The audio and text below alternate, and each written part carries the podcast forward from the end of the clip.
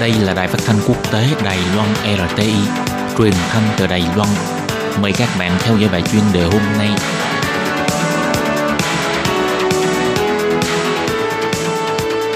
Lê Phương xin chào các bạn, các bạn thân mến. Hoan nghênh các bạn theo dõi bài chuyên đề hôm nay qua bài viết Định hướng ngoại giao và phúc lợi của toàn dân. Ngày 11 tháng 7, Tổng thống Thái Anh Văn đi thăm bốn nước bạn đồng minh ở vùng biển Caribe, trọng điểm là quá cảnh Mỹ. Chuyến công du này được mệnh danh là chuyến thăm dân chủ tự do bền vững. Nhìn tên gọi là có thể thấy được Thực ra, đó là chuyến công du tranh giành sự ủng hộ của Mỹ và triển khai cuộc chiến tranh giành tái nhiệm.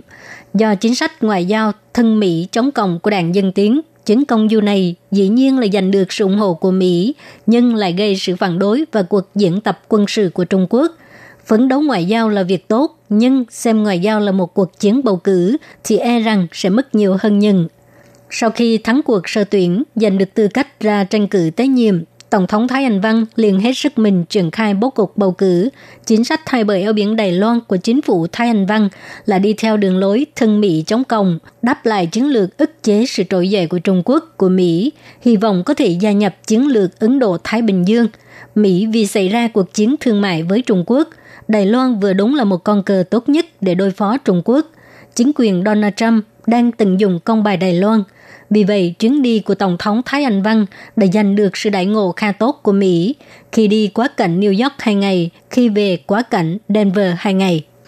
Từ khi Tổng thống Thái Anh Văn triển khai chuyến thăm viếng nước ngoài, Mỹ liền tặng món quà lớn. Quốc vụ viện Mỹ phê chuẩn bán trang bị vũ khí có trị giá 2,2 tỷ đô la Mỹ cho Đài Loan.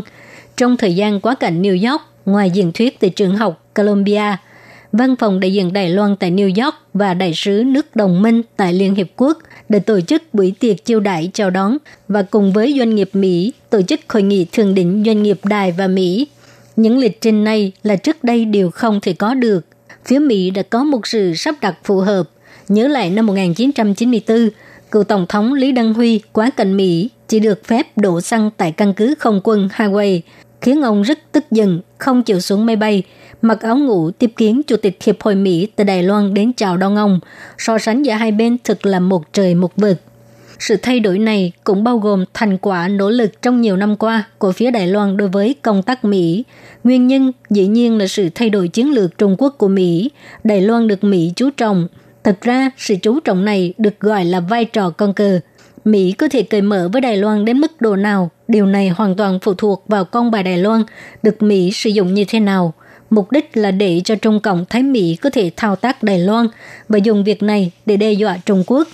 Và Đài Loan vừa đúng là vấn đề lợi ích cốt lõi của Trung Quốc. Hai bên Trung Quốc và Mỹ đều coi Đài Loan là cột trụ trong mối quan hệ Mỹ-Trung Đài hiện nay.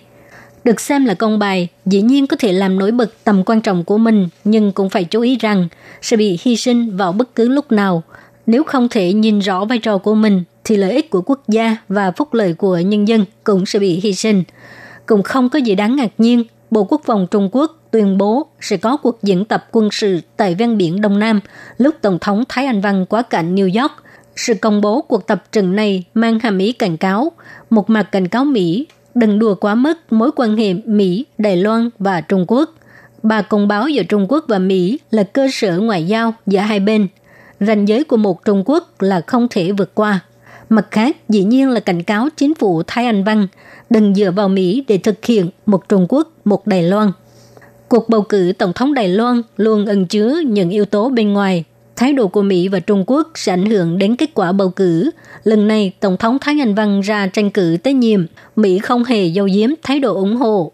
Nhưng thái độ giữa Mỹ và Trung Quốc đối với cuộc bầu cử Tổng thống Đài Loan đôi khi cũng có hiệu quả ngược lại – Tổng thống Thái Anh Văn nhân cơ hội quá cận Mỹ là muốn dùng thành tựu ngoại giao của Mỹ để giành được sự đồng thuận của quốc dân. Nhưng Tổng thống Thái Anh Văn không thể xem thường ý chí của nhân dân.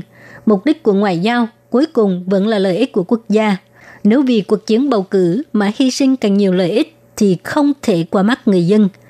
Các bạn thân mến, các bạn vừa theo dõi bài chân đề do Lê Phương thực hiện. Xin cảm ơn các bạn đã quan tâm và theo dõi.